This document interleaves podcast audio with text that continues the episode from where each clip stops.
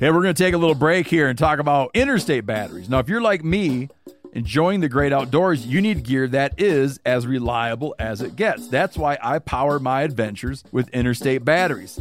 I use interstate batteries in my boats. I use interstate batteries in my camper. Great for your truck, too. From Alaska to Montana. They're outrageously dependable. Battery is essential. With over 150,000 dealer locations, finding one is easy. For all your vehicles, land or sea, choose Interstate. Head to interstatebatteries.com and find your power today.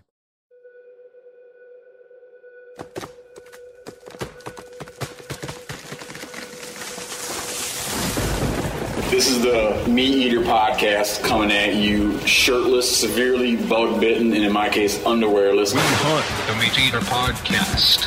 You can't predict anything. Presented by OnX Hunt, creators of the most comprehensive digital mapping system for hunters. Download the Hunt app from the iTunes or Google Play Store. Know where you stand with OnX. All right, we're going to start out with a. This is a, a segment called "Love in the Time of COVID." Um, Joe Frigno Ferronato. That's that's Joe's middle name. No one knows Joe Ferronato's middle name is Frigno. Uh, It's a secret that I would like to keep, but you ruined that for me. so your big wedding. The, the, the wedding has been a real problem for me because I wanted to go. I wanted to go to a wedding. Yeah, I hate. I don't know. I leave very early. I leave weddings real early, but I wanted to go anyway. And then we had a live show, which conflicted with your wedding. And the live show got canceled because the global pandemic. Um, if we had the live show, I was going to have a part of the live show be that Joe streams in from his wedding. We're gonna have we had a screen arranged. What was the what night? What venue was it going to coincide with? Uh, I think it was Pittsburgh. Is that what it was? I think so. Whatever the hell. We were get we, we even had it timed out. We were going to catch Joe around the middle of our show. He's he'd probably be faced One can only hope. because it's like nine or ten at night, and he's going to call in. We're gonna we're gonna zap him onto the screen and and see how it was going. See if he had any regrets from earlier in the day when he got married. Hopefully that wouldn't have happened. Uh, if he'd have come on and been like, dude, I don't know what I was thinking. Things have changed. Is it too late? Is it too I late changed now? my mind. But you still have your tux on, Joe. Um, so what are you gonna do now? Like, what happens? You go down to the courthouse? Like, are you gonna have a wedding? Well, as of right now, we're we're still going forward with the plans because I mean we're getting married up in Lakeside, or we want to get married in Lakeside, and uh, since Tell people a little bit more because uh, I don't know how many lakesides there are in this Lake, country. Lakeside, Montana, Okay, up on 'cause on Flathead. I got a feeling there's more than one. Yep, probably quite a few. Uh, real quick, st- th- this ties in to my wedding and how there's a lot of lakesides. Yep. When I when I got married in Michigan, I grew up in a town called Twin Lake, and one of my buddies from New York like is coming to the wedding, and we're having like the pre-party, whatever you call the pre-party, and he never shows up for the pre-party. And like, wow, Farley should be here. You know, he never showed up, and eventually he calls. He's like, well, I'm in Twin Lakes. I'm like, what do you see? He goes, I'm by the water tower. I'm like, dude, there's no water tower anywhere around here. And he was in the wrong Twin Lake. Like how wrong? How far away? I think he's like three or four hours. Oh But see, man, he went to, I think that's what it was, because I didn't even know this place existed. I was from Twin Lake. He went to Twin Lakes. I was like, there's such a thing called Twin Lakes? So, anyways, clarify that before you send out your wedding invitations. Because Yeah. you're lakeside, people are going to be scattered all around the country. yeah, Lakeside, Montana. Okay. Up on Flathead Lake in the uh, Flathead Valley. Um, but yeah, so that's where we're planning on getting married. And as of right now, we haven't canceled anything Mm-hmm. because, you know, as everyone knows, it's all changing daily. And Montana seems like it's in a fairly decent spot and things are starting to open back up. So, Well, kind of. yeah, well, kind of. That's what I like how they I'm opened. uh I like how they opened gyms but didn't open yoga. That kills me, man.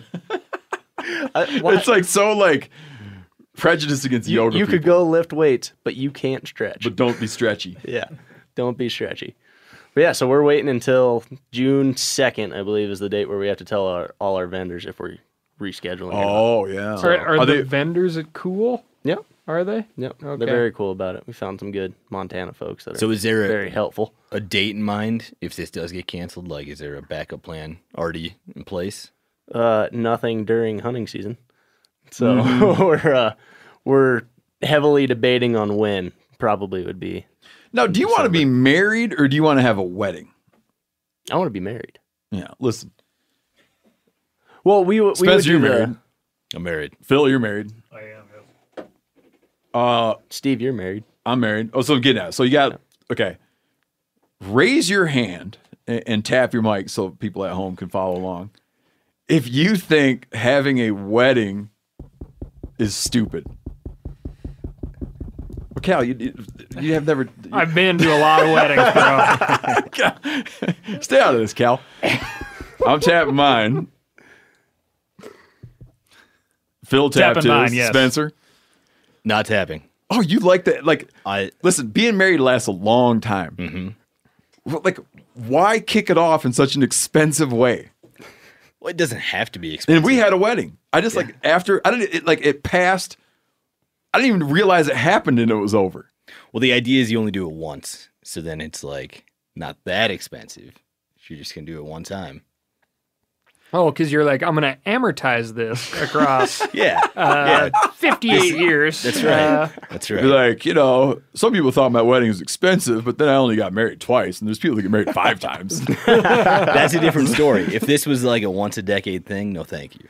But Mm. I'm I'm good with it. Just like one time. I I enjoy weddings. I enjoyed my own wedding. I'm looking forward to Joe's wedding. See, when I get, I, I hesitate to say this because I've, uh, when I get a wedding invitation, um, Joe's notwithstanding. Th- I'm serious. Joe's notwithstanding because I have zero obligations at Joe's wedding. If I was to go to it, right? I like, no, I have to talk to no one. But when it's someone that you're going to wind up having to talk to a lot of people, when I get the invitation, I'm not like excited to get it. In my mind, I just picture like, oh, there's an evening of small, aimless small talk. But that's what the open bar is for. I don't drink as much as I used to. but it's just one more night on the calendar. You're like, oh. Dry wedding, I wouldn't look forward to yeah. as much. I got I got married in the uh, in the co- in the courthouse, but I love going Oh. to other people's weddings. Well, why'd you tap your mic? You didn't even get married. You didn't have a wedding Well, that's because he thought it Oh, was 'cause you- stupid. yeah, thought it I was tapped stupid- because I thought it was stupid. early on. I mean, I'm glad I did not have a big wedding, but I love it when other other people have big weddings. Had you uh had you gotten your um, woman um was she pregnant? Oh yeah, So you guys ran down to the courthouse. yeah, I love it. Really. yeah. Good for you. Hey, thanks. Yeah. That's a working theme out. in my family. Yeah. family. That's why Cal doesn't get to go to a lot of weddings. They just kind of ha- they, they come and go real quick. So all right, so there you are. You're still gonna you're gonna try to do it. You don't want to. Are you? Are you? Um, we, we were laughing earlier about civil disobedience, and Joe was like trying to figure out if he was going to do civil disobedience. Um, that's what I'm like. Like, uh, let's say they say, you know, no gatherings of blank. All right, would you cut your list back? Would you be like, you know, they could have my wedding when they pry it from my cold dead hands? Like, what would be your attitude toward it? Um, I'd probably cut the list back because I invited a lot of people that I didn't want there anyway. So sorry for the folks that are listening to this. Well, they're not going to know. It's them. They might have a suspicion. Yeah. Well, if I have to cut the list back, they might know. Oh, yeah, that's a good point. But no, we'll probably cancel it and or postpone it, and then go to the courthouse, and then maybe just have a like Party later. Party later. Yeah, That's, a good way to do it too. I, I just dig the party part of it. Like I, I like the open bar. Yeah, The good but nobody really cares about the ceremony, right? Yeah, like they yeah. go, they go to the ceremony, Right. And then everybody's like, "Okay, cool, get this over with, and now let's go party." Yeah. So, Spencer, if you just got invited to an open bar, would that be great? Yeah, yeah, that sounds that sounds ideal. I like that. like, it's just an invitation. It's an open bar, Wedding and open bar. this location. Yep. Uh, but you have to dress up. That's okay. It's it's worth it. Okay. Yeah. Some people really like the, the dressing up. How long you been dating? Uh, three years, Oh, okay. four years, four years. People should know that when they write in an email, um, it might not immediately pass through Joe's hands, but it pat when they write in an email asking a question or sending like a crazy photo or something. Um, it enters Joe's sphere. It enters Joe's sphere of influence. It does.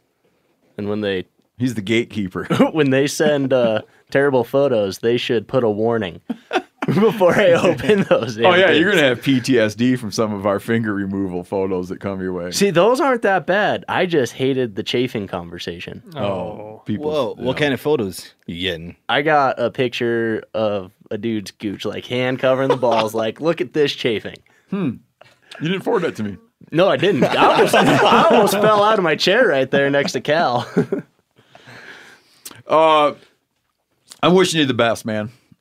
well, thanks. Not absolutely. not the best man, but the best man. Comma, man. Yeah, I like that. I hope it works out. Speaking of the writing in stuff, how many people do you think are going to invite Spencer to their wedding? Now, Or- or- after or their open bar party. Or to their open bar Yeah, party. I'll, I'll be there. if it's not like September through December, I'll, I'll make it happen. Yeah, if you I like need, it. if you're a little light, my exposure to people getting married has been that they're trying to find ways to get out of inviting people. But if you're in a situation where you're trying to like look for people to invite, uh, Spencer is your man. There you go. if- but don't don't have it. It can't be like a BYOB. Yes. It can't be. Do, are you are you cool about a tip jar, or is that just too much? Yeah, putting no, a- no, like, that, that's that, fine. that just really ruins your time. No, I'm good to the tip bar. Cash bars, that's still okay. But like a open bar, no tip jar. Not even a tip jar up there.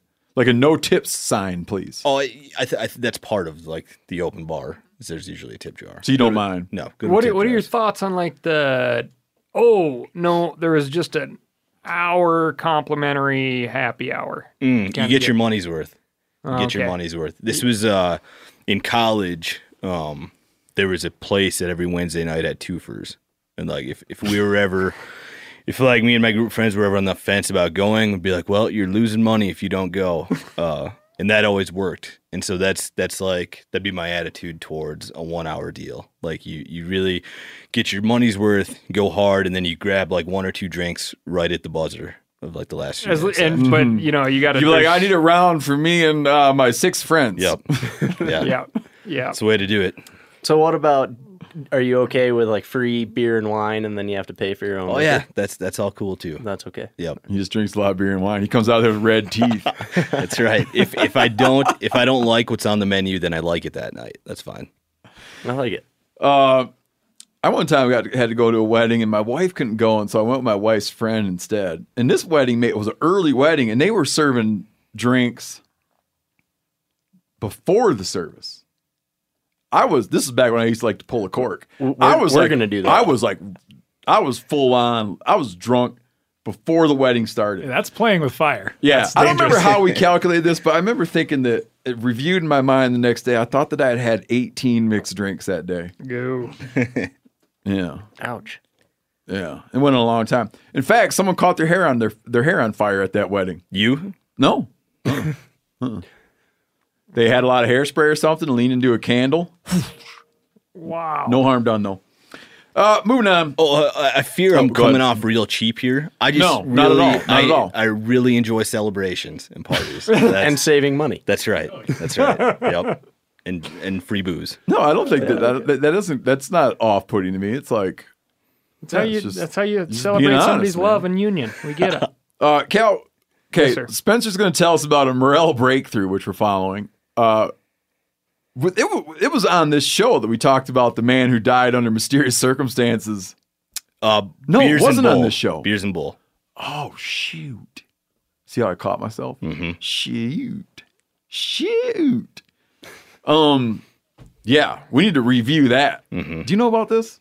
Yeah, I was on that. What I had too was like, yeah, that was a podcast, but no, it was our. we did a, a live event, Zoom event on uh, uh, YouTube. the internet. Yeah, I want to cover Cal's. Uh, I don't know what it is yet, but I know that there's something to do with Cal and some mushroom shavings. But before we get into that, uh, Cal's my note here is Cal's mushroom shavings.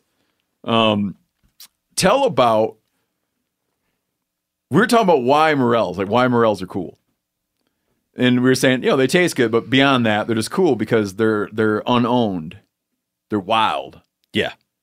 You're not going to like go down to uh, Albertsons or Hy-Vee or wherever you get your groceries and just like pick them up next to the potatoes. Get a fresh morel. That's right. Yep. That's that's part of uh, the the mystique and what makes morel such an enigma. Mm-hmm. And so part of what we talked about on that Beers and Bull, which you can go find on our YouTube channel, you you prompted me, Steven, to tell me something I don't know about morels. And so this is what I told you Oh about yeah, and I didn't know it. about Ronald Well, don't do it again because now I know it. Ronald Ower. He was a grad student at San Francisco State University in 1982, and he cracked the code on morels. He figured out how to grow them when no one else had been able to. The world's greatest minds have been at this. Uh, there's like interest. The world's greatest minds. mycology minds. Okay. put it that way. which, which I, I'm sure are He's some like, of you know, everybody world's- from the Manhattan Project. well, after they got the atomic bomb, they all moved over Yeah. to Morels. I, I, I would still bet that mycology people are some of the world's greatest minds. Okay. So I'm gonna I'm gonna stick with that. They'd been working on this. There's been like business interest from places to, to solve this issue. Uh, universities have have started programs and they crumbled because they couldn't do it. Uh, Michigan State was the most recent one. They gave it a shot, and I think after a few years, um, they they stopped their efforts because it wasn't happening. Well, like, okay, do you have? A, you don't need to know this. It's still interesting, but why? Like, why is it hard to? Why is it hard to get a morel to take? Or does do people well, not know if, why? It's if I could answer that, then I, I would grow them. Well, no, because you could say to me like, um, why is it hard to split an atom? Hmm. And I would say, I think it has something to do with how small they are, Right. that I don't have the answer to. because you can't hit it with an axe. That's right. Yeah. So all these people have tried and failed to grow morels, except for Ronald Ower, this grad student, 1982, San Francisco University. He figured it out. And uh, he was the first person to successfully harvest lab grown morel mushrooms. And this is true. This is true. This is true. But three months before his patent was granted, he was murdered. yeah. I love it. And uh, he left behind By the Wild Morel Lovers Society is my. Uh, I've I've dug into this story and I wish there were more to it. Like, I- Murdered. I, wish I could generate some kind of conspiracy theory that it was like Papa John and Jimmy John and and uh, Dave Thomas were after him, but they couldn't do it. But it was it, it goes that uh, it was teenagers in a park and it was a botched mugging, and that's that's what killed Ronald Ower. yeah, you know what? Jeffrey Epstein hung himself. Yeah, there you go. Yeah, I go. don't Yeah. buy that. That's the perfect start to a conspiracy. Yeah, yeah. So with the grave, Ower took Because the good, a good conspiracy theory, um, what a good conspiracy theory needs is it needs that the, that the story, that there's just always a little part missing, right? There's a little something that's not right, and that is the fertilizer of a conspiracy theory. Like, like why, like why did Jack Ruby kill Lee Harvey Oswald? you can't explain it. Mm-hmm. It's like you can't explain it. So therein lies the like the thing. yeah, And there's other parts of it too. But like therein lies the like until you explain that to me, Mm-hmm. I will believe everything anyone tells me. And, and part of what is like generated more interest around this than than it maybe warrants is that he had a lucrative contract with Domino's Pizza to like grow morels and, Oh, and give them really? their formula. And like any good patent, uh, he left So out Little some- Caesars, it was the Little Caesars, Yeah, dude. that's- that's what they I'm thought it was kids because he's so short. The Little Caesars guy. Must have been it. Got Yeah, it, that little spear. he had that little spear and that little robe. Uh, and and his patent language was vague enough that anybody can go find it, but they haven't been able to replicate it. So this is what we we talked about last time. And he took it to the grave. Took it to the grave. Yep. took it to the to the pyre. Now, within the last few days, a story out of I think the Des Moines Register, maybe, uh, has talked about a mushroom farmer, um, in I I think Vinton, Iowa, is what it was called, who is on track to harvest hundreds of pounds of morels this year, or hundred pounds of morels of of ones that he has grown. Oh, I saw he's out at Doug Duran's farm. Ma- Maybe uh, he's grown them at his farm, and he said he told the the reporter that he wants to harvest a thousand pounds next spring, and he thinks he can do it. And after we get done with the podcast, and I have a phone call with him Oh, to hear about like what if if Ronald Ower's patent had any inspiration, if he can tell me any details about what he's doing, um, how long he's been working on it, things like that. He did say on his Facebook page that he will start selling morel mushroom grow kits this fall. what? Whoa. which which Well, this could Plenty- be also. But you said that there's a bunch of grow kits on the internet right now, right? for for twenty nine ninety nine, you could go buy a number of different morel mushroom grow kits. You know, Doug seeds morels. Doug Dern. Mm-hmm. No, what am I saying? Not morels. Doug seeds mushrooms Yes, you can you can into inoculate stumps. Yeah. Cal was saying that you can take a chainsaw. Tell this, Cal. Yeah, I had uh, folks write in, and a couple of folks that I, I've known for a while that uh, they'll take all their little mushroom trimmings and stuff and put it in, blend it up, put it in their bar and chain oil. No, I thought you were saying they put it in canola oil.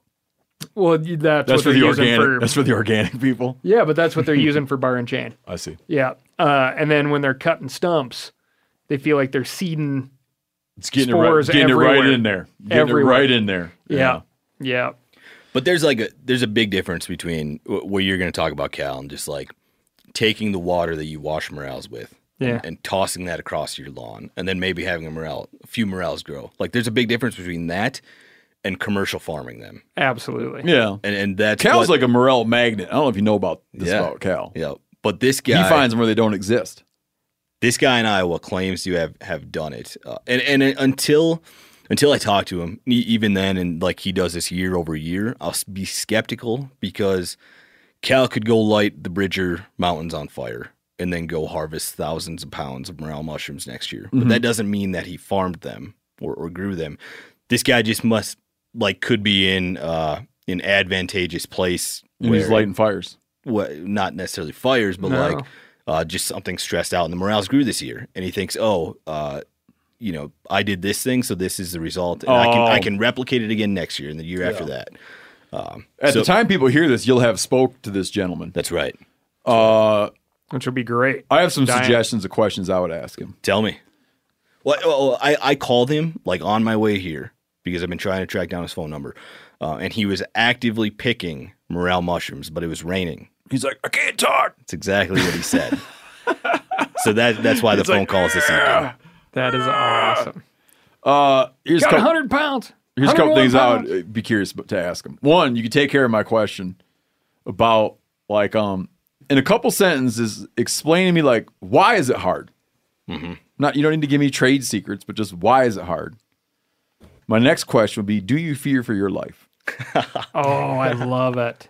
Good job. There, I mean, mm-hmm. there's a chance he's never even like he's not even familiar with this story, so I could He be might not know his introducing. fate. Right? Yeah, right. better beef up that security. I'd be like, stay out of parks. Yep.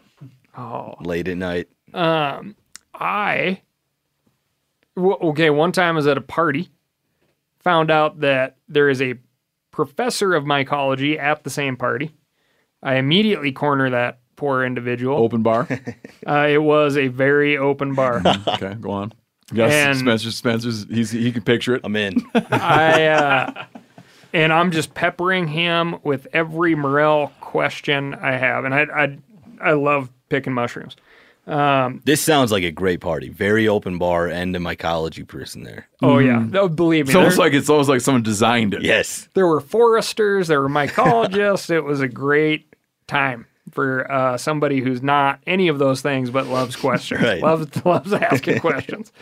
Um, and I would ask him a question about morels, and he'd be like, "Well, it could be this, it could be that, but you know, nobody really knows."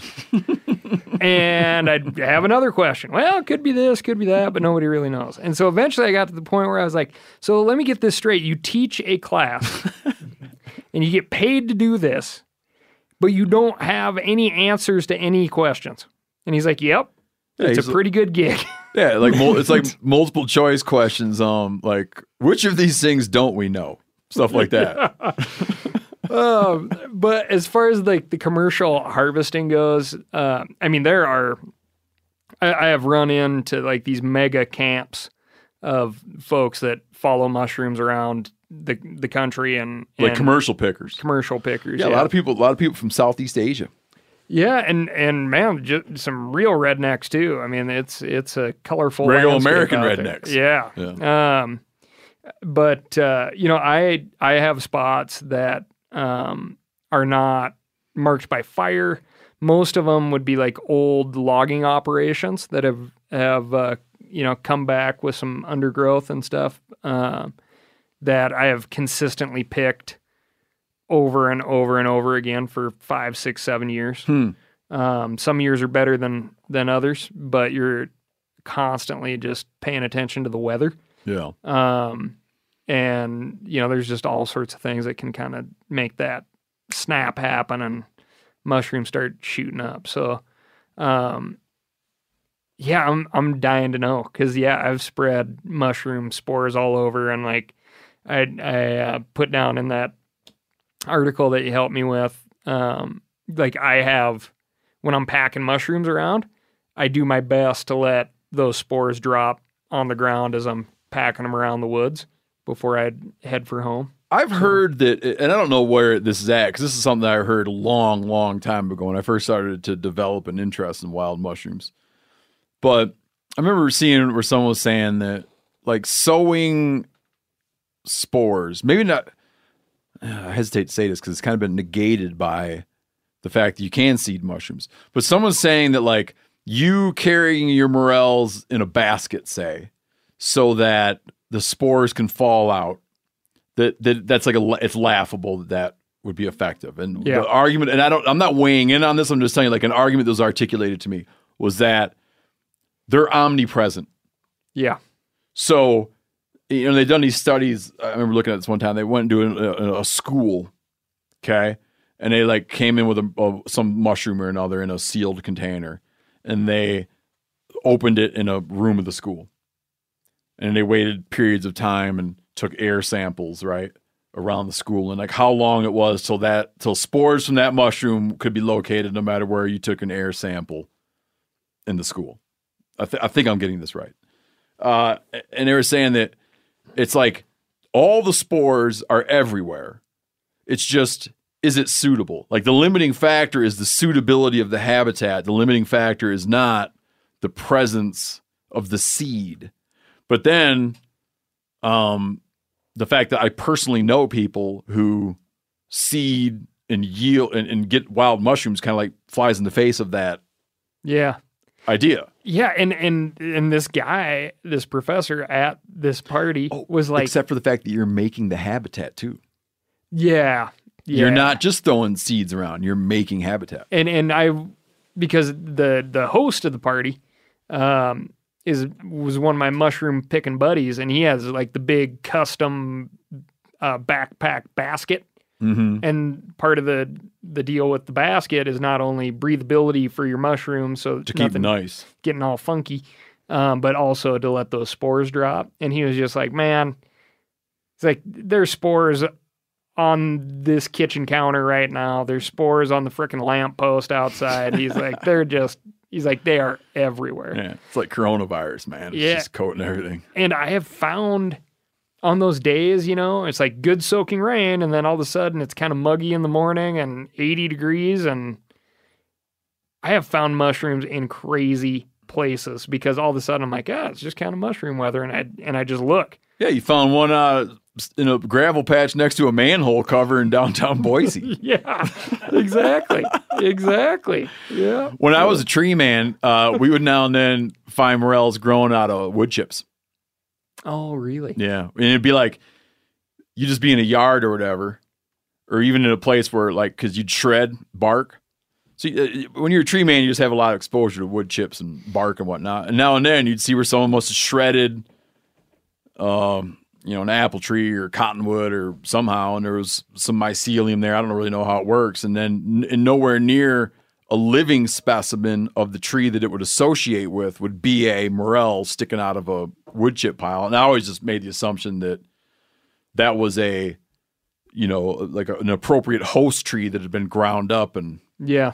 carried the, like the requisite Yeah. Whatever. And then it just found carried the like, requisite whatever, and then here it is growing in some dude's. the mix of shade, sun, heat, cold, You know, and here- water, dryness. yeah, and here it was growing like out of a wood chip pile on top of a guy's driveway or something. You know, Yeah. So, Yeah, I, I don't have a lot of faith that like carrying morels in a basket or like a mesh bag will help you propagate more morel mushrooms in the future.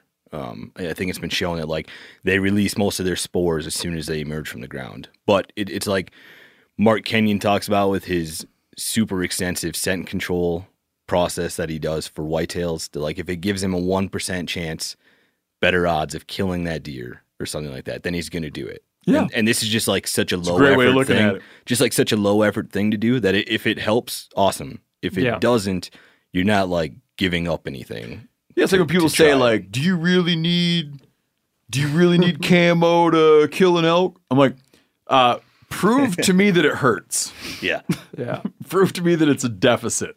You know? Yeah, and where's our definitions of needs right now? Um, but the big thing for me for air, Oh, like those baskets and mesh bags and stuff like that, is you will get like if you're not careful, like if you leave a bunch of morels in a cooler, uh, or a plastic bag, or you know something that lacks that breathability, you will get within you know six seven hours a a white mold forming on on those shrooms which which I've eaten plenty of times because I wasn't going to give up on the mushroom but um it it doesn't look good I was actively drying some morels when I got a call from my dad telling me he had six months to live.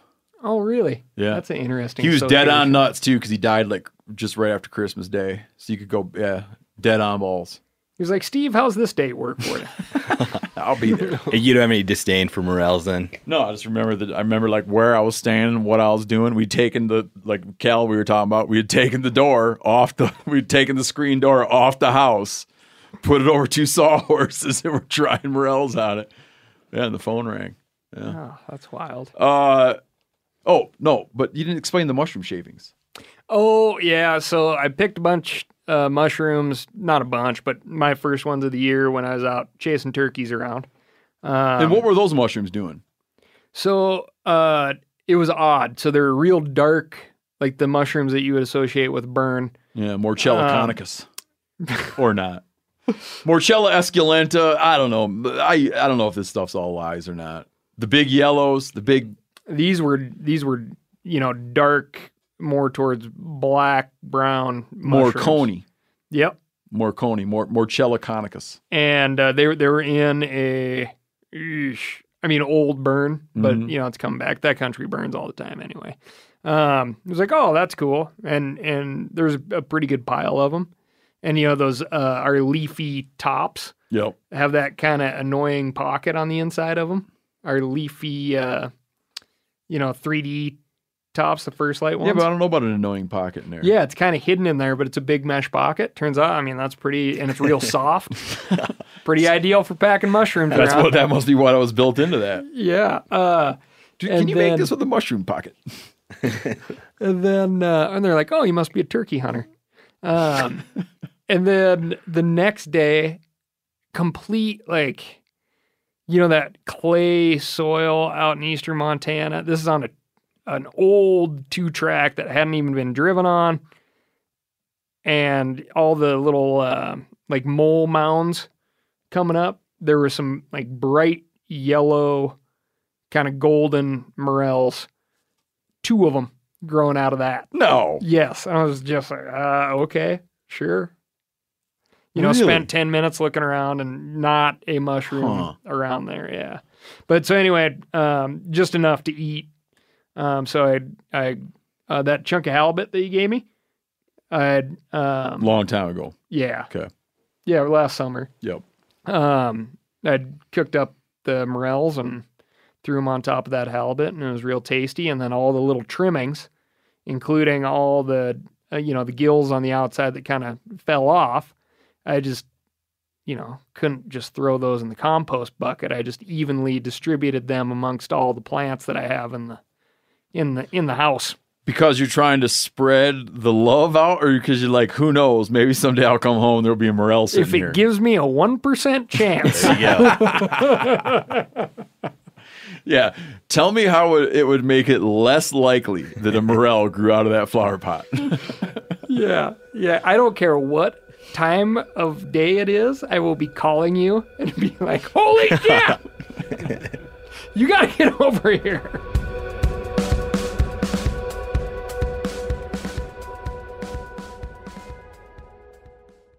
Looking for the perfect gift to celebrate the moms in your life? Aura frames are beautiful Wi Fi connected digital picture frames that allow you to share and display unlimited photos. These things are super cool as a gift, especially if you got mom, aunt, grandma, whoever, and you want to like keep them up to speed on what the family's up to. Okay, it's easy to upload and share photos via the Aura app, and if you're giving an Aura as a gift.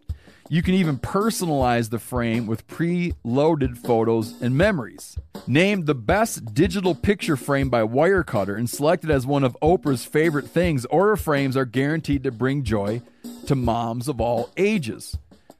You can share photos to the frame instantly from anywhere, meaning you share videos, photos from any device, and they will instantly appear on the frame, wherever it is in the world. There's no memory card required. Right now, Aura has a great deal for Mother's Day. Listeners can save on the perfect gift by visiting auraframes.com to get $30 off plus free shipping on their best selling frame. That's A U R A frames.com. Use code MeatEater at checkout to save. Terms and conditions apply. Hey man, after years of fine print contracts and getting ripped off by overpriced wireless providers, if you've learned anything, it's that there is always a catch. So, when I heard that for a limited time, all Mint Mobile wireless plans are $15 a month when you purchase a three month plan, I thought, well, what's the catch? But it turns out there isn't one. Mint Mobile's secret sauce is that they sell wireless service online. They cut out the cost of retail stores and pass those sweet savings directly to you. Ditch overpriced wireless with Mint Mobile's limited time deal and get 3 months of premium wireless service for 15 bucks a month. To get this new customer offer and your new 3-month unlimited wireless plan for just 15 bucks a month, go to mintmobile.com slash meateater. That's mintmobile.com slash meateater. Cut your wireless bill to 15 bucks a month at mintmobile.com slash meateater. $45 upfront payment required, equivalent to $15 per month. New customers on first three month plan only. Speed slower above 40 gigabytes on unlimited plan. Additional taxes, fees, and restrictions apply. See Mint Mobile for details. Being prepared is all about having the right tools. The OnX off road map and navigation app is the best to find off road trails and off grid camping, and to use fully functional GPS when you're out of service. And as we all know, that being out of service is usually where the best places start. Plus, there's color coded public and private land boundaries, which are super handy for finding off grid camping. And I said it before, but I want to make sure it sticks offline maps. What this means is it allows you to access all interactive land and trail data and custom map markups when you're out of service. Just download the map ahead of time. Your phone's internal GPS gives you full navigation capabilities offline, so you'll always know where you are and how to get home safely. I've been using OnX for many years. I use it, I'm not joking, on a daily basis. There is zero hunting I do without OnX. Go to onxmaps.com and use code MeatEater to get 20% off your membership today. The ice fishing things that I've had in my list of stuff, but we never got around to. But I just want to hit on him real quick. This guy I was talking about, his name's Stu Beard. I like it. He's talking about fishing one time, and a big wind gust came along and flipped his ice shack off of him. Okay. Well, another guy wrote in about his wife. They get that they're moving spots, and they pull all the gear out, and he unstakes the shanty, and she decides to pee in the hole real quick before they pull the shanty down. But then the wind, he pulls the stakes out, so then she's in the middle of peeing, and the wind blows the shanty off. This guy's saying that the wind blows the shanty off. The shanty like grabs his rod.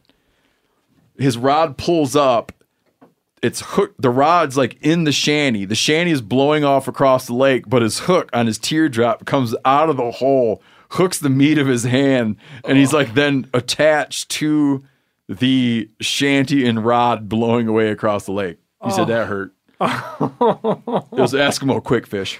Um, Feeling a little helpless, maybe. Another guy says, this one I don't know, man. I want to believe it. He says he's fishing 100 feet of water for whitefish, pulls up a rod and reel combo, and gets it all the way up, and there's a dead lake whitefish still on the end of the line. I don't know. I don't know. Why not? Yeah, I mean, stranger things have happened. And you know how augers are collapsible, where you put the shaft into the body, and there's like a little turn key to tighten it.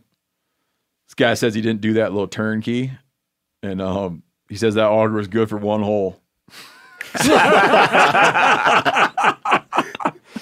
he says the minute it punched through, whoop. and to get that back out, that'd be like threading a needle to, Oh, to get it out the oh, same you have hole. to get it just right, Right. and never get back out that same hole. Uh, another thing I want to talk about. This guy wrote in for some advice. This is interesting. So he's, he's speaking of civil discipline. Speaking of Joe carrying through at his wedding, even if it's against the law. Um. So Ohio. Okay, so he's in Ohio. No, he's not in Ohio. He's in another state, but he has a hunting property in Ohio. The state then says that they are not permitting the sale of non resident fishing or hunting licenses. So here he is. He's got a hunting, he's in Indiana, I think. He's got a hunting, he, he signed this letter, a disgruntled hunter. Uh, he's in Indiana, has a hunting property in Ohio. Ohio then turns around and says, no non resident hunting. He feels that this is very, very unfair because he's paying taxes on that land. And he says he's been calling the Ohio DNR and everyone else who will listen to tell them just how irate he is. How can someone tell him what he can and can't do on his own land? He even says, I don't have the vocabulary to articulate how mad I am. What are your thoughts? Am I out of line? Yeah, yeah. Like, I would say so because who cares if you own the land? What about dudes that don't own land? But if they were going to go hunt on their uncle's farm, or they were going to hunt on some public land, or they were going to, like, is it really that if you, is it like the, like the, if you own land, you're more special? But if he's staying there and he's been there for a certain amount of time, I could see why I'd be mad because He like doesn't say that. no, I'm just going off of a reference or anecdotal evidence because my grandparents had the same thing happen in Montana. Oh, really? He wants Yeah. to bill the governor for his tax. He wants to send an invoice to the governor to get his taxes back. That's awesome. Okay, go on, Joe. What were you saying? But yeah, so my So you grandparents. think it's special if you own the land? I I don't think it's necessarily special, but like if you're staying in the state, like especially when the lockdown happened, Mm-hmm. and then they cancel hunting seasons for non-residents, but say you own this piece of property, you're staying on that piece of property over the certain amount of time, and they still won't let you hunt your piece of property. I could see that being frustrating. Let's say you rent it.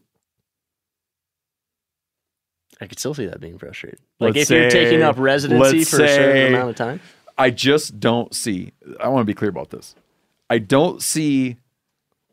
Um, I, I don't see that the state has an obligation to factor in whether or not you own it versus that your uncle owns it, that you lease it, that you have a friend who lets you blank. Like, I don't know that the state needs to go, no, no, no. But if your name is on the title, No, I totally get that, and I. It just I'm- seems I'm like you're- you're like- I you're- can just see why he's upset. You know. oh, oh absolutely, yeah, I'd be upset That's too. where I was in because my grandma was pissed. Okay, Oh, but that, she was this like, very I want to thing, shoot a turkey. this very thing happened to Brody.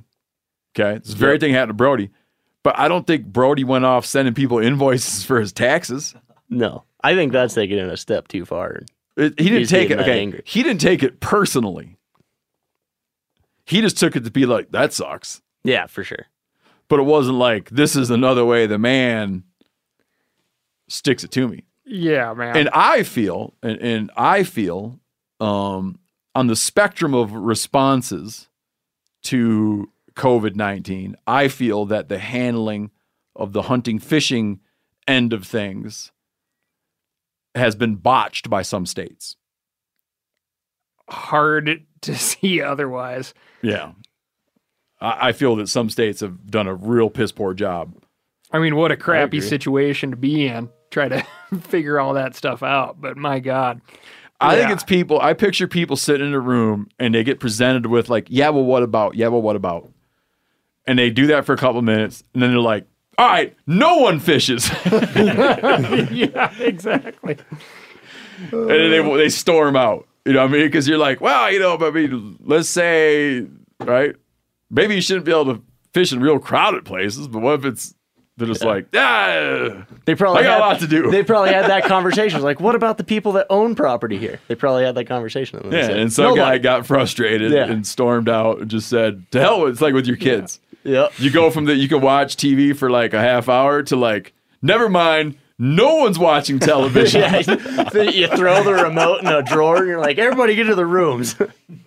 yeah, I think a lot of that happened. Yeah, I, the you know it's it's on the passion subjects, right? Because I had a lot of people write into me on the. Uh, well, I can't now. I can't hunt public land. What the hell good is it to me? I'm gonna vote that we sell all this, and then we can do that. And I'm like, um, That'll know, fix that'll fix myself. You know, uh, you, you can't go into bars and restaurants right now either. Should we burn them all down? What do you want to do with those? It's like, ah. yeah, we, that was a good analogy when you brought this up. It's like, yeah, are you proposing that they close permanently bars because you can't go there tonight? Damn it! I never want to go there. What good is it to me now? or in Spencer's case, it'd be like, all these bars better be free when they open back yeah, up. exactly. They owe me. Treat me to a night. Chislic? Who wants to free Who booze. wants to tackle the alarming new rabbit disease? Dude, this disease. That's up Cal's alley. I can live with I can live with COVID nineteen, but I cannot live with the rabbit I thought the same Rabbit thing when I read this. hemorrhagic. man. the rabbit hemorrhagic disease to me is alarming. Oh man, Yeah. and, but They so, need to quarantine rabbits. so so similar too, and I, I think that's why this this person who wrote in is so alarmed. So you know, it's a relatively new disease on the scene. It ripped through Europe, um, which I had uh, intended to do a lot more research on this because I wanted to do some writing. I mean, on when it, I sent it to you a few minutes ago, or you'd already been looking at this. Uh, I think I got it earlier in the week. Um, but I think there's a lot more cultivation of rabbits in Europe, hmm uh, domestic rabbits in Europe. It's like more common to Yeah, you know have rabbit hutches. you'd have it stuff like, for producing food and whatnot. Yes, yeah. meat rabbits. Um, Also, they were getting hit. yes, Ah, I wasn't even thinking about it from a like a ag perspective. yeah. I was just thinking about it as a rabbit hunter. and you got you got to think from the ag perspective. It's, it's totally catastrophic. Oh, that's something that even occurred to me, man. Yeah, people that raise rabbits, they got to be sweating. Yeah. Um, so this new variant is RHD V2. I'm assuming that's for version two or variant two. Um, but it is now here in the uh, in in North America. It's in two Mexican states, Texas, Arizona, New Mexico, and most recently in southern Colorado. While apparently not a health concern for humans, reports uh, this gentleman has received are estimating deaths in the thousands to tens of thousands of animals. Um, and uh, the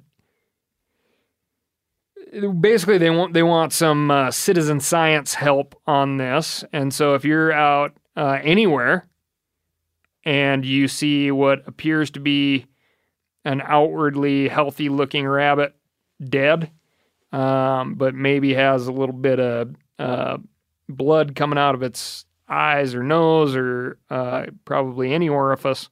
So there's some places that you can uh, call into, but basically, if you just call into your state wildlife, they're they're aware of this uh, disease that's on the scene.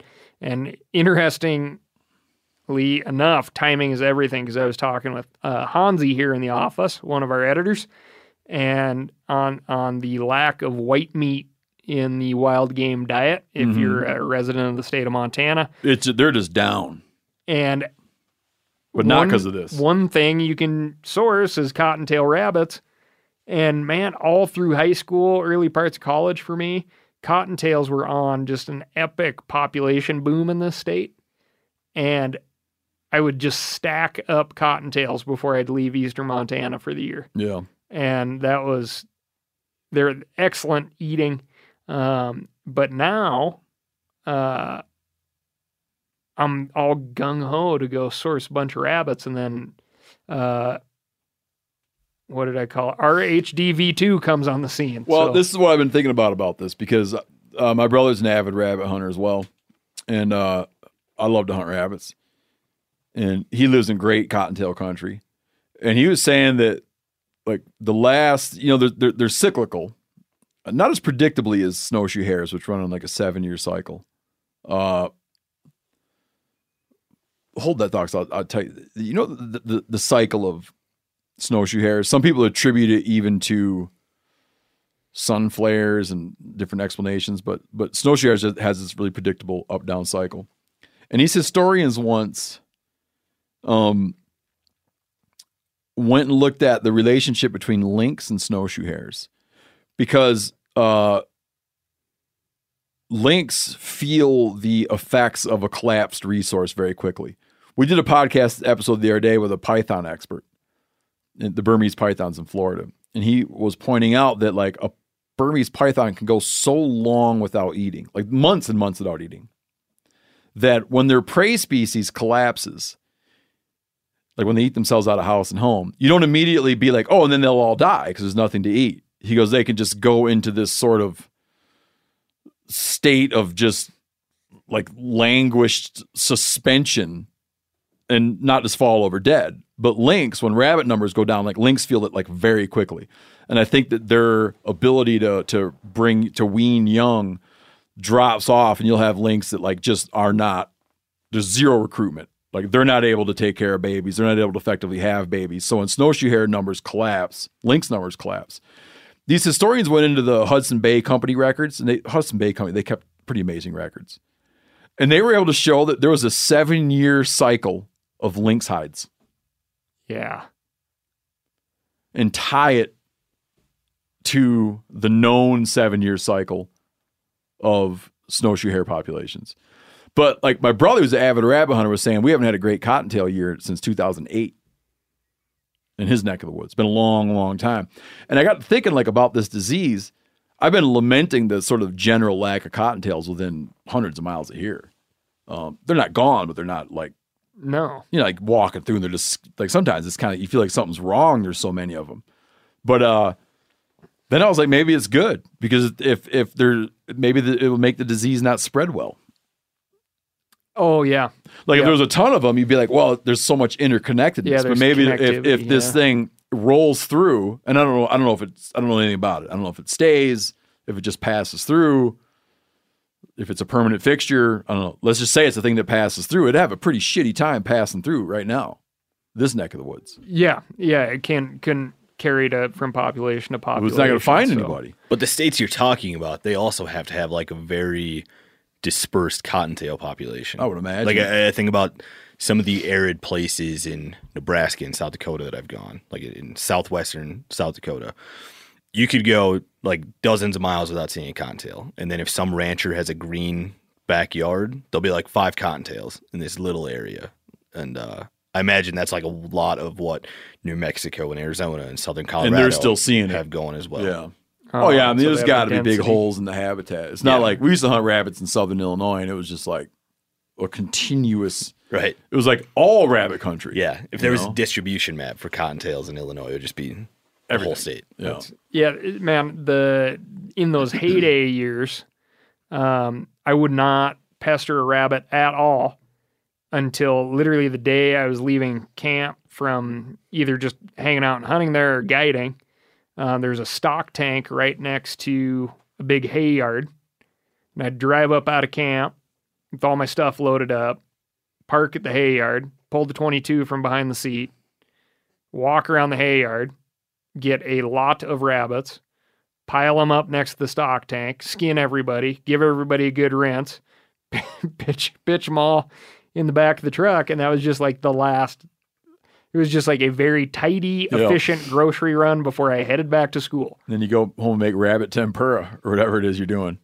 Yeah, just have a lot of good white meat. that everybody thought was chicken. Final thought on rabbits. We some of the biggest rabbit uh, some of the biggest rabbit killings I was ever engaged in were where ranchers had gone in and poisoned off prairie dog colonies. Mm. And then those prairie dog colonies would get colonized by cottontail rabbits.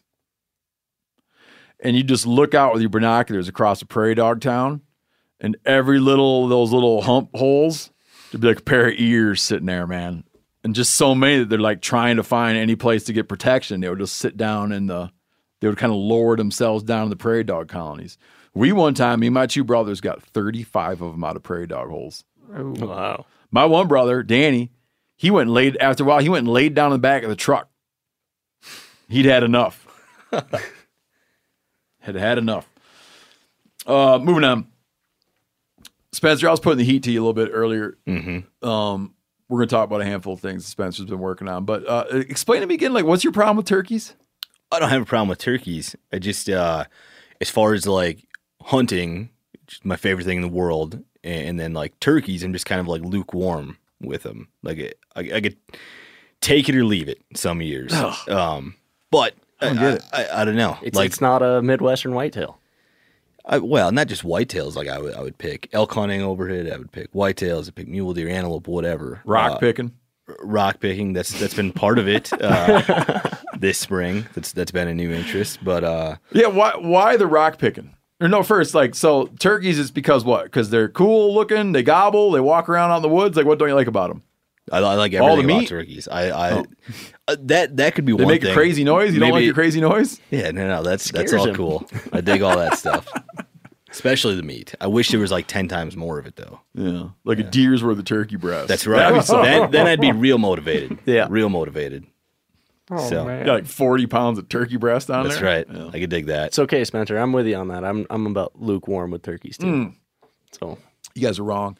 My wife the other night told me, uh, just last night, she told me that if I didn't know you and I heard you talking, I was talking to my neighbor about turkeys. And she said, if I didn't know you and I heard you talking to him the way you're talking to him right now, I would think that you were just kind of a weird, creepy dude who's got like a thing about turkeys. but I know you, and it's she's like, but I know you, and it's cute. It's like an I'm glad you like it. It's she's an like, but I know you, and that's true.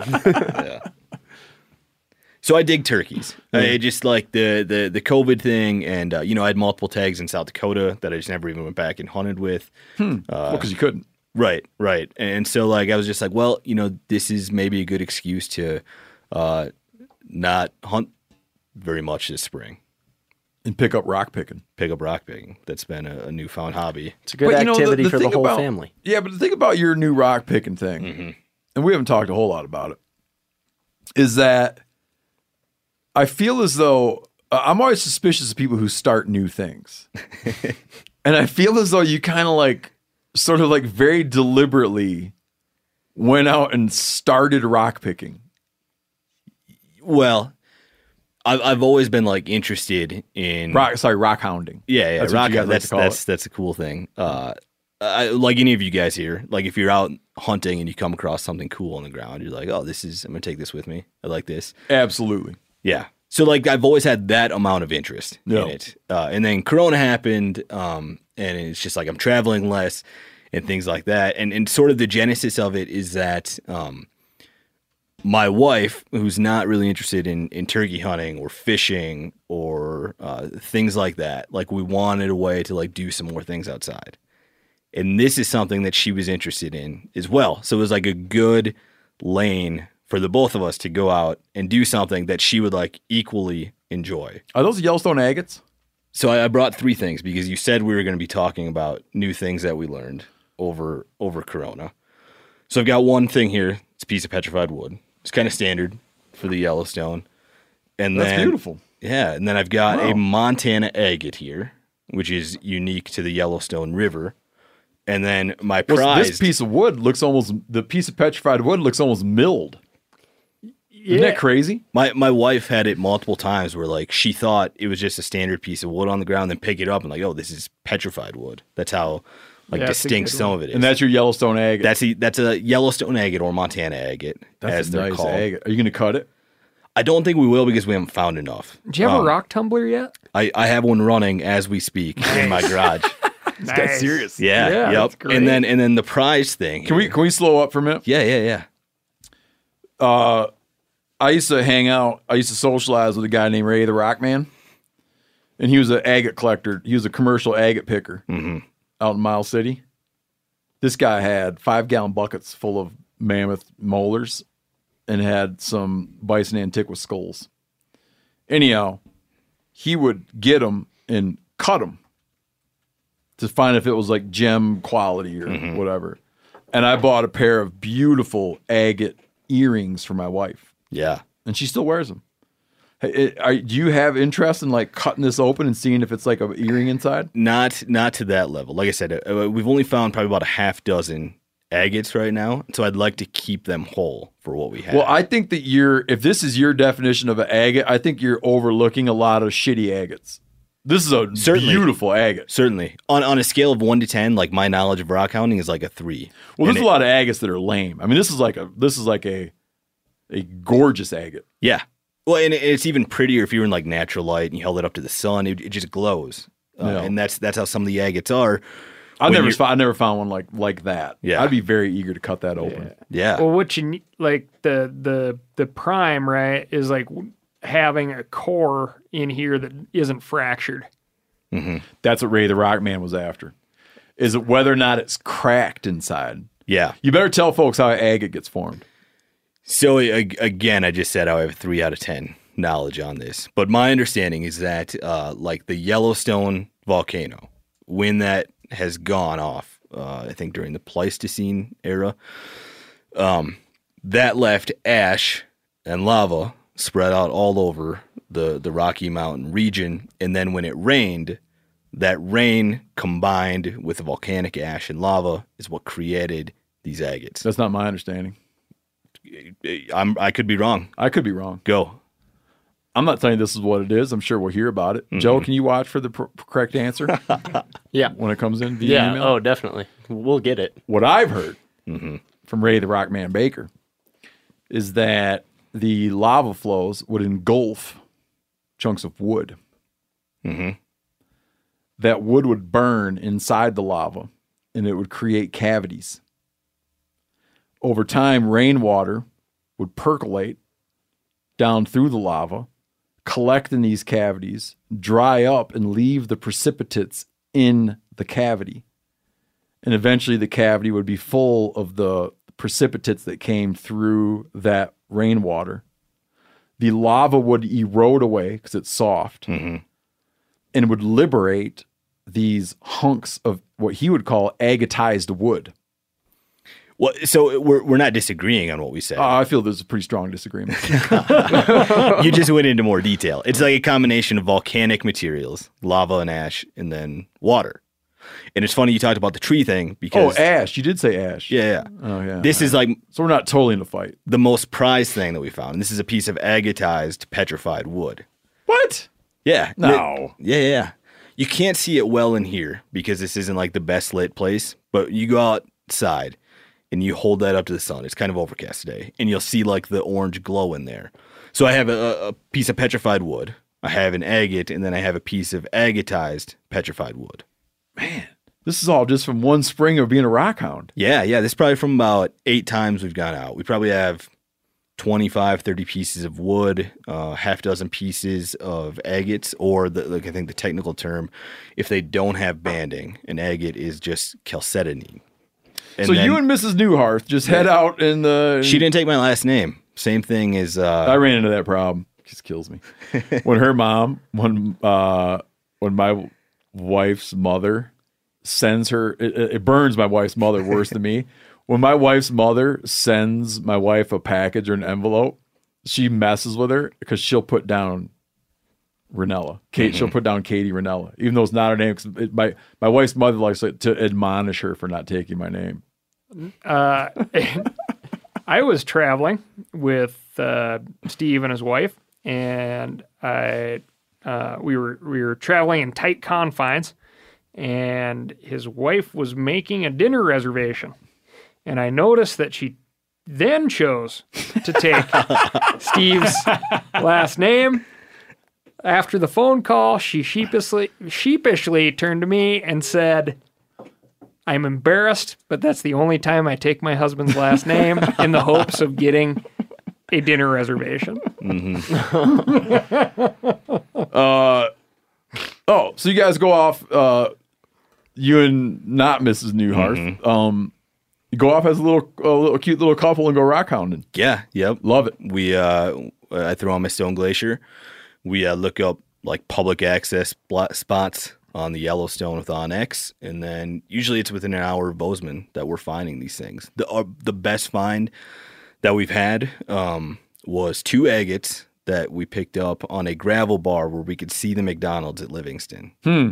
So I I, I, I assumed that like oh you got to get way far away from stuff Because it's picked over. yeah, that that certainly helps to like get far away.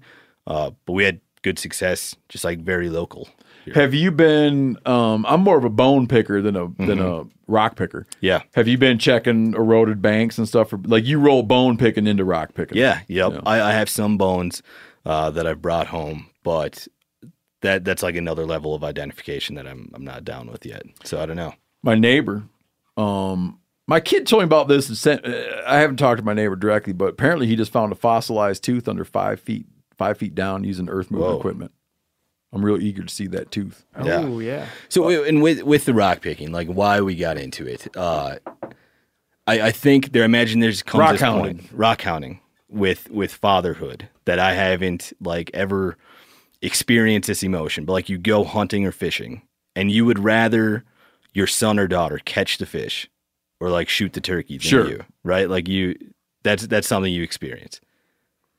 Oh absolutely Yeah, I don't. Like I've never like if if Oh, I'm i thought you were gonna say you'd rather see your wife pick a rock than I'm, you I'm, I'm getting there. Oh, So like I, I I don't if I go hunting and fishing with buddies or like if I take my ten year old nephew, you're, uh, you're rooting for yourself. I'm still selfish enough that like I want to catch the walleye or like I want to be the one who, who dude you got like that's like something's wrong with your head yeah, what? yeah. So and I, I've I've assumed that like there's a, a switch that flips when you when you Yeah. become a father that like your your interest changes and you're like genuinely happy for that person. yeah i think it's like a biological switch Yeah. I Yeah. don't yeah i think it's just i think it's like sort of wired in that that has to happen and and this has been a new experience with me for rock hounding that like I would rather my wife pick up every single cool thing we find and like it, than me pick up any. Like I'd rather her find 20 pieces of petrified wood than me find zero. Just Well, you know because I it makes her really excited. yeah because what you, what you're seeing is Mm-hmm. Your path to rock picking That's what I was getting say, easier yeah. because you're like, if she finds it and gets excited, then I can then I'll have more opportunity to go rock picking. It'll be less like a favor. Mm-hmm. It won't be like I'm asking her to go. Sure. And that's She- a lot of the whole thing with kids. You want them to want to go because then you can go. Yeah. She makes requests like that we go rock hounding and stuff. And this last time we found an agate over by Big Timber and we were like halfway home past Livingston stuff. And she was telling me this had been 90 minutes since we grabbed that agate. She's like, I still have adrenaline going from when I found that That agate. is so So that's- awesome. She was so shaky she couldn't pick it up. yeah. So I, I really like I really dig that. We uh, That's great, man. we took a first time hunter out, and it was really cool. It was a great great trip, um, but it was very lean on animals and potential for an- like it was just tough that way. But we found a lot of sheds, and uh, this was a, like a true first year hunter. His name was John, and he was like, "Man, love to find a shed. Love to find a shed." And uh, my buddy Kyler and I threw a half dozen sheds in front of this kid.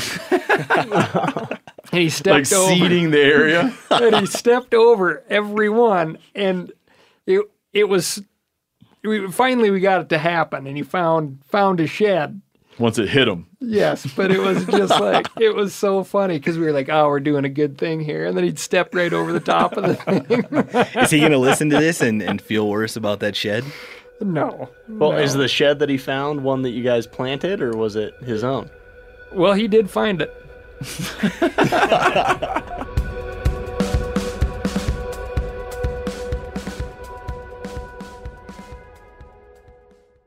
Did you know Rocket Money can cancel a subscription for you? They'll even alert you when there's been an increase in a subscription price and negotiate rates for you. I can see my subscriptions in one place, and if I see something I don't want, Rocket Money can help me cancel it with just a few taps. You wouldn't believe how many people are paying for subscriptions they don't use. This happened to me. It's annoying. This helps you find it out and get rid of it. Well, Rocket Money is a personal finance app that finds and cancels your unwanted subscriptions and monitors your spending and helps lower your bills so you can grow your savings. Rocket Money has over 5 million users and has saved a total of $500 million in canceled subscriptions, saving members up to $740 a year when using all of the app's features. Stop wasting money on things you don't use. Cancel your unwanted subscriptions by going to rocketmoney.com slash meateater. That's rocketmoney.com slash meateater. rocketmoney.com slash meateater. Looking for the perfect gift to celebrate the moms in your life? Aura frames are beautiful Wi Fi connected digital picture frames that allow you to share and display unlimited photos. These things are super cool as a gift, especially if you got mom, aunt, grandma, whoever, and you want to like keep them up to speed on what the family's up to. Okay, it's easy to upload and share photos via the Aura app, and if you're giving an Aura as a gift, you can even personalize the frame with pre-loaded photos and memories. Named the best digital picture frame by Wirecutter and selected as one of Oprah's favorite things, Aura frames are guaranteed to bring joy to moms of all ages. You can share photos to the frame instantly from anywhere, meaning you share videos, photos from any device, and they will instantly appear on the frame, wherever it is in the world. There's no memory card required. Right now, Aura has a great deal for Mother's Day. Listeners can save on the perfect gift by visiting auraframes.com to get $30 off plus free shipping on their best selling frame. That's A U R A frames.com. Use code MeatEater at checkout to save. Terms and conditions apply. Being prepared is all about having the right tools. The OnX off road map and navigation app is the best to find off road trails and off grid camping, and to use fully functional GPS when you're out of service. And as we all know, that being out of service is usually where the best places start. Plus, there's color coded public and private land boundaries, which are super handy for finding off grid camping. And I said it before, but I want to make sure it sticks offline maps. What this means is it allows you to access all interactive land and trail data and custom map markups when you're out of service. Just download the map ahead of time. Your phone's internal GPS gives you full navigation capabilities offline, so you'll always know where you are and how to get home safely. I've been using OnX for many years. I use it, I'm not joking, on a daily basis. There is zero hunting I do without OnX. Go to onxmaps.com and use code MeatEater to get 20% off your membership today. Spencer, explain to folks what um explain to folks now that we covered your rock hound and your turkeys. Explain to folks the difference between um, your very successful franchise, the Fact Checker and Barroom, ba- your franchises, Fact Checker and Barroom Banters. Fact checker will take some commonly held belief among sportsmen and outdoorsmen, and then Sports people. sports people investigate whether or not it's true. We've covered this on the podcast multiple times. Examples being like, um, we're great, we're whale stocked in the Great Salt Lake. Um, Do, do you, Bucks really pay attention to the moon? Yeah, all that stuff. That's the fact checker series, investigating uh, these long held beliefs. Things that we all know are true because we were told they were true. hmm Daddy long legs uh, are are incredibly poisonous, but they don't have the fangs capable of of breaking skin. Things like that. That's the fact checker series. The barroom banter series is just like wisdom that you're eager to share with your buddies from a bar stool. And so you may not be like book smart or something, but You, might can be see- downright stupid. you could be downright stupid, but you could seem really educated from my bar stool if you read this series because you've got these all you've got these great nuggets of information around the outdoors. He Okay. keeps these all in his back pocket for the open bars at the weddings. Mm-hmm. Yeah, that's right. He bellies up, gets out 50 cents for the tip for the night, and just starts telling stories. Yep, yep. The, the, uh, but- Hey, buy you a drink? and and the the barroom banter is like a nod to MeatEater fans that would appreciate a deep cut because the or like the first time I heard barroom banter was in one of your books that was like the- Guidebooks, yeah. yeah. yeah, Both the small game and the big game one. They always had like this tidbit in there that'd be like one sentence about a cottontail rabbit or about an elk or Yeah. whatever. That was like barroom banter. And then it was just like this quick hitter that did exactly this. yeah, so we did uh, what he's talking about. We have these the books, uh, our guidebook series, which is a few few books ago. The complete guide to hunting, butchering, and cooking small game, or the complete guide to hunting, butchering, and cooking. Um, volume one, big game, and then volume two, small game. And in these, we have these like species profiles, all about how to like, you know, prepare it, how to find it, hunt for it, regulatory stuff, and then like the kind of weird shit you couldn't figure out where to put it. We would just put it in the barroom banter section. Yeah. And interesting, interesting stuff about stuff. Right. Of the tens of thousands of words in those books, those are like my favorite sentences, are just the barroom banter parts. And so that's that's what uh, kind of the genesis is for the website here. It's a clearinghouse for all this off the wall knowledge that folks like us have, and it's a good place to share it with MeatEater readers. Yep. No, I don't want to start negative. Um, but I, I, I want to understand your thinking. I have now probably ten times suggested to Spencer that you need to do a fact checker or barroom banter. I don't care of something that I know to be true from growing up because people told me it was true. Is that red squirrels or pine squirrels bite the nuts off of the more desirable gray and fox squirrel species. And they just, that's just the truth. Spencer says to me, well, not enough people think that. it doesn't warrant, it's not like a thing that people think, Uh huh. but repeatedly. The other day, we were soliciting questions from our listeners. Top of the list Why do pine squirrels bite the nuts off other squirrels? Yeah. So you don't need to answer why do they, do do they, but walk me through why that is not a suitable fact checker. It is. It is now. I believe you.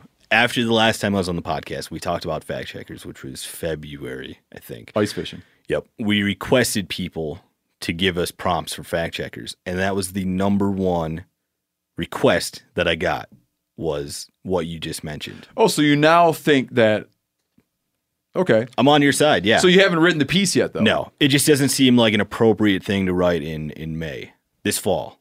This fall. Oh, so you think something. about it to that level. You need to. Yeah, we're not going to talk about uh, You're like running timely. whitetails. Yeah, but squirrels right are now. alive right now. Sure, sure. We'll we'll get to it. But are We they will, on the brain? We'll we'll answer Yeah. that question. Uh have you done any preliminary research? No, no. Besides, like, uh, How okay, walk me through how you're going to approach it.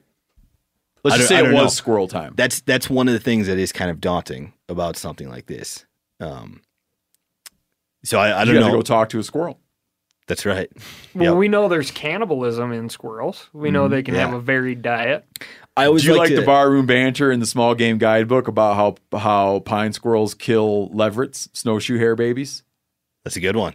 Yeah. I like that. They did a mortality study on no- snowshoe hares, Mm-hmm. on baby snowshoe hares. The lead cause of mortality is pine squirrels. Whoa. One thing for these fact checkers, we always like to open up with the origin. Like, where did this idea come from? Me. That- that's now like a shit. and that's that's my concern is that these people writing in, like, the origin is Steve Rinella. That's right. Because someone told me growing up, Right. Steve's got a Wikipedia page, doesn't he? That's all it takes. Yeah, that's that's like the most difficult part of these all the time is tracking down the origin, trying to figure out where did this start. I will tag team this project with you. Okay. Joe, you're good thing you're here, Joe.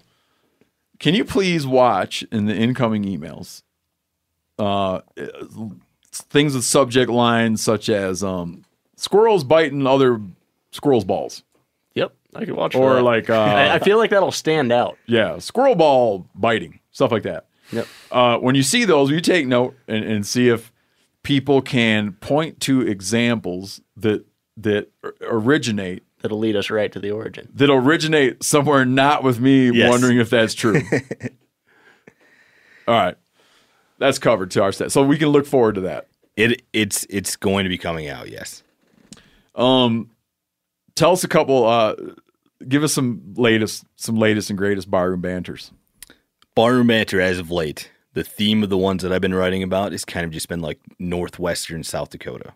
It's a really really cool area. That's- Well, how'd you so not just South Dakota, but a, a quadrant of. Yes, because there's so much cool stuff that happened there. Uh, in, in an example, and these aren't things we've written about, like that's where Hugh Glass got mauled. Oh, that's good to know. Yeah, I damn sure knew it wasn't BC, Right. which is where it happens in that horrible movie, The Revenant. right, right. So like that's an example of why northwestern South Dakota is really cool. Um, that is the That's good to know. People often, I, when I say, when I complain about The Revenant, then I point out that how, how you couldn't have said it in BC, and then they go, "Where did it happen?" And I'm like, "I don't know, but it wasn't there." So that's good know. I'm gonna start telling them Northwest. it looks way different. If you went to where Hugh Glass got mauled, you could probably throw a rock and hit an antelope. Like that's what kind of country it is. I'm reading an astounding book right now. Mm-hmm. A history. It's called uh, Plainsmen of the Yellowstone. It's a history of all travel, early travel through the Yellowstone Basin, and um, the amount of white and yellow bears, the white and yellow kind Mm-hmm. that people see roaming around out in the Great Plains is amazing, man. Yeah, Across the plain were many white and yellow bears, or the ferocious kind, the white and yellow ones. It's amazing. Yeah. So northern and northwestern South Dakota are so cool that it, I'm not even going to ever cover the Hugh Glass thing because there's just like stories that are way better than that. Even better, better than a guy getting mauled and crawling his way to safety. and not taking vengeance. That's right. That's but you should probably cover that so people who hate the movie like Steve Mm-hmm. and go, it's not even based in BC. And then Yeah. they go, I don't know. And it's not a tell 'em. vengeance tale. It's a tale of forgiveness. That's right. If that movie didn't exist, that would be a great barroom banter. But now it's just like Yeah, too, they- they it's too the whole- common knowledge. ruined damn thing. Too common I'd like knowledge. to have that author on the. I'd like to have that author on. I should stop talking about all this because it's going to be hard to get him on. I'd like to have that author on. The, he's a, he's actually a really interesting dude. I'd like to have him on the podcast. yeah, that'd be awesome. I never read his book. I need to read his book because he might be like, dude, I know the movie's horrible. I don't know. I got to read his book. So one of, one of the things uh, about northern northern South Dakota, northwestern South Dakota that we've recently covered is Three Toes the wolf, who, according to legend, was the last gray wolf to roam the Great Plains. And he did most of his damage over about a decade span from the early 1910s to the mid 1920s, uh, where he caused all kinds of havoc for ranchers. He was just running roughshod Okay. on these sheep and Hold cattle up. and things like that. Hold up. Before you get too deep, I'm with you. And I saw the article. Well, We're just going to talk like we didn't. you will find that uh, there's even historians who joke about this. That one guy was talking about the the legacy of like old Ephraim, you know, the last grizzly somewhere Yep. and he calculated it out that this bear's reign of terror lasted 45 years. Yes, I think I think that was in Colorado. Uh, so like this this story, not this version, but it's been told many times over. There was a wolf in uh, Minnesota. I think his name was like Three Legs the Wolf, and he did the same thing, caused all kinds of damage. There was a grizzly in Colorado that had decades where he was just destroying stuff and, and wreaking havoc. but you get the point I'm making. yes. Tell, oh me, yeah. tell me what it is. I'm I'm not accepting this for fact. There there's like a, the- the point. the point. The, what I'm trying to say is just for folks at home. Uh, the Grizzlies don't live 45 years, Yes. so so his reign of it'd be hard Yep. for his reign his reign of terror. Mm-hmm. What was attributed to his to him, in all likelihood, looking back on it, was that there was a a collection of animals over a long period of time, and every time something bad had happened, they'd be like, "Ah, damn it!" One could venture Oh, to guess. E- it must be Ephraim. You know? Definitely. The record keeping is not very great Yeah. with something like Three Toes. Okay, I'm not going to mess with you anymore. But there is one solid and irrefutable fact. he had three toes. No, there is a statue Yes. Oh, well, if there's a statue, you know, yeah. there's a there's a statue dedicated to Three Toes in Buffalo, South Dakota. Okay, I'm, I'm, I, I want to pull out. Go on with the story. I just had to get that in there. Well, and, and to your point, uh, I think wolves in captivity can live up to like 17 years, and in the wild, it's like a decade is super rare. Apparently, Three Toes was like 15 or 16 years old. Long reign of terror. Long, long reign. Yep. Uh, so he he spent a decade just running roughshod on sheep and cattle. Surplus killing. Yes. Yep. He was notorious for killing even on a full stomach. Um, and as the the tale of three twos, three toes grew, so did like his athleticism and wits. They, Can you dress the toes, the toe situation? Mm, I'm, yeah, I'm guessing it's that's a good question. Yep. Three Toes, uh, prior to starting his destruction and, and his vengeance on man, uh, he escaped. I like this wolf. He escaped a rancher's trap, uh, and he just left a toe behind. And then going forward, if And that that that pissed him off. yeah, yeah, yeah. Oh, and also I, I didn't mention this in here uh, because it was like it was a hard thing to find space for. But apparently, the ranchers of northwestern South Dakota had killed Three Toes' mate, and that just Extra in- pissed him off. extra. It's like a lone wolf McQuade when his dog dies. Sure. And John Wick. Yeah, I was thinking John he's Wick. got a constant reminder Yeah. of traps.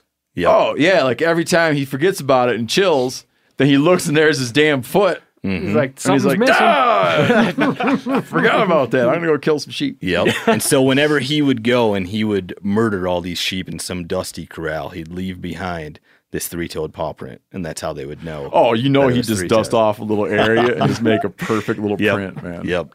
But he was so athletic that he would jump like 12 foot gaps to avoid dogs. And he was so smart uh, that he would intentionally scatter livestock so they would obliterate his trail so he could then escape. And part of the story goes Because they were- they asked him, what's that? they asked him about it. Oh, yeah, yeah, yeah. they must have. It's like you know. Well, last question for you: Why do you scatter the livestock? And he was like, wow. let me tell you." Smoking a cigarette. Good getaway. yep, yep. Uh, and he was so ruthless that once, while he was being pursued, he even stopped in a corral, slaughtered 15 sheep, and then just kept going. Didn't even have any interest in, in eating them, just to like prove a point. He did that. He's a sociopath. Yeah. While he was being pursued. Yep. Not a sociopath. There's probably a good Latin word for this. It'd be a faunopath, a sheepopath. so three toes. you- you follow me? yeah. I I don't, I don't what know Latin. You don't know Latin good enough to figure No. that one out. Okay. No. Three Toes, over his 13 year reign, was credited with $50,000 in livestock damage, which, if you count for inflation, that's $650,000 today. Wow. It's a lot of damage. Yep. Uh, local ranchers tried killing him. There was one case where the uh, I'm going to butcher the name, the Havana boys, maybe. They followed Three Toes for 200 miles. The Rinella boys? No, no. They never got a shot. Followed him for 200 miles. There was someone else that followed him for 140 miles, but lost his tracks when he got to the Grand River, um, which I think the Grand River is the location of where Hugh Glass got mauled. Wow. So That's that ties it full all- circle. Ties it all together. Yep. So finally, the state got sick of uh, not catching Three Toes, even after having a five thousand dollar bounty on him for years. Just didn't work. They called in their best wolf specialist from New Mexico. And this is where the story becomes like absolutely true. Yes, there's there's no disputing like Yeah, uh, yeah, this yeah. three week period. The perception, like, yeah, we're, we're making some jokes about it, but the perception, like the the the depredation was real, the livestock loss was real, and there was a very real perception of this being attributable to this one ravenous beast. Yep, yep. So Clyde Briggs, Whether or not it was actually two of them or not, who knows? But but this was the understanding at the time. or many, yeah, that that is like some notorious bluff country up there where something could duck down. You you would never know, even though it's like what we talked about where grizzlies and antelope are at. Um, th- there was likely more wolves at work here. But Clyde Briggs comes in from New Mexico. He is the USDA's wolf specialist, and he has a reputation for catching things that are uncatchable. And he does just that. He spends three weeks there interviewing locals, talking to ranchers, uh, kind of surveying the land. He decides on one specific ranch where Three Toes had recently left a track behind. And so I, I knew you'd want more information on the actual trapping portion of this, but there's like so little available. The story gets pretty short after this.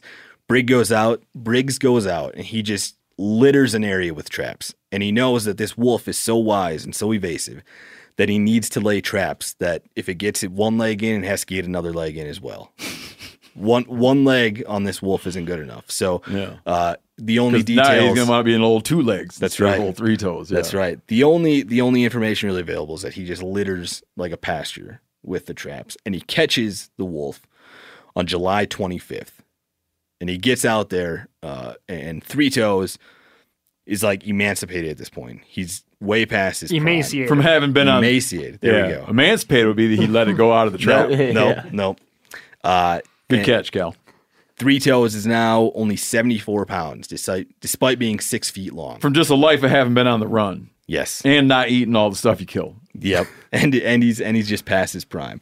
So Briggs has a lot of pride in like he caught this wolf, but he also wants to spare the wolf and drive it back to Buffalo, which is the county seat. But on the car ride there, which was only about 20 minutes to get there, the wolf dies. I, is this is this credited with being the inspiration for the crossing by Cormac McCarthy? Not aware. The Crossing, Cormac McCarthy, part of the Border trilogy. There's a wolf raising hell with cattle in New Mexico. And a kid gets tasked by his father to catch the wolf that had come up from Mexico. That is Ernest Thompson Seton story, Lobo, from the book Wild Animals I Have Known. Huh, what is? I believe the inspiration for Cormac McCarthy's The Crossing. No. Yeah. That's the inspiration for that? Anyways, kid catches the wolf, can't bring himself to kill it, decides to bring it back into Mexico. One thing leads to another. Yeah.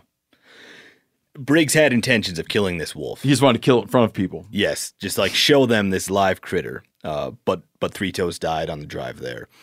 Instead of, Of credit, well, instead of crediting it and- to like the the July twenty fifth midday heat uh, and probably being in this trap that had like no shade available or anything like that, they don't say that's the reason. But this writer who was a, a sheep rancher in the area, he says, "Call it a broken heart." Or what you will, something of this sort is what killed the old wolf. He was resting easily when found. His wounds were superficial, but there was something in his grand old spirit that could not brook capture, and nature, more merciful than had, than had been ever before, granted him his release. Wow, pretty flowery language. Very flowery. Is that, I mean, that's just like Western romanticism. yes, Man, I love it. Love it. You know, it wasn't the trap that killed him, it was the getting caught. yeah, it wasn't it wasn't the July twenty fifth heat. It was uh, that his reign was over. Yeah. Huh. So that's three toes. Is that is that quote from the outlaw Josey Wales where he says something to the to the effect of um, guys like you and me, it's not dying that's hard. It's living. I tell that to Yanni all the time. How does Yanni respond? He just kind of rolls his eyes. Yeah, All right, so you uh um that's great. You know you have a standing invitation to come tell us about fact checkers and barroom banters. okay, But I might revoke it until you get the squirrel nut thing wrapped up. okay. We'll we'll put it at the top of the We'll have a little party when you get that thing wrapped up. There you go. You can come on anytime you want. Um, but we'll have an open bar. Can we arrange that, Cal? Have an open free bar for Spencer Yep. after he writes. Yes, sir. It'll just be like a bottle and a glass. will be laying there at your little spot. I like And you come in and tell us about the squirrel nut biting. There we go. And all you got to do is uh, wrap your knuckles on the table and I'll serve you. Uh, close out a couple things. So, Spencer, you realized during the quarantine that you're a rock hound. Yes. Um, what's the thing you've learned about yourself, Cal? What did the quarantine bring out in you? What did you learn about yourself? I have a thing that I learned about myself. Oh man, I I learned that uh, that I need uh, to start training myself to focus because when I'm trapped at home, I get so many projects going. I have like full blown adult onset ADD. I already knew that about myself. yeah, the projects are seductive. Seductive. Yeah. They're just you look out your window and it's like son of a beehive. Yeah, I'm going to hold off on putting the period on this last sentence. I'm going to, I can always get this period later. yeah, That flower pot. yeah, I got to go bust down four turkeys and make stock and learn how to can real quick. well, what did you learn? Um, I'll do mine. I I was gonna have Joe and, Oh, and yeah, Phil go. but I'll do mine now. What I learned is this. Uh, in my I don't know how old I was, maybe around twenty or so. I developed. I've always had like a real thing about needing to be going all the time, um, doing stuff all the time. In my twenties or so, it turned into a a horrible, not horrible, but a, a really like a, a really severe wanderlust to the point where I, I I remember one point in time realizing that I had gone 18 months without sleeping in the same place 7 days in a row. And then when I did sleep somewhere 7 days in a row, I was out of town. I just had to be out of town at the same place 8 days in a row. And I developed this feeling like a very a deep uneasiness about not being on the move to where I felt like somehow if you weren't on the move, you would die or something. And I just very difficult for me. But um I learn now that I like it. Waking up. Same place. Wake up with my wife at my house, make some coffee. You're like, oh, this is why we have this place. My kids are there. You know what I mean? And and like after doing that for a couple weeks, it and I recently had to go just eat like a little in-state trip. After doing that for a couple weeks, I really not was like eager to go somewhere. I was dreading going somewhere. That's amazing. I liked it. I liked waking up, making coffee, everybody home. Loved it. Too much. Then I started thinking I was getting soft.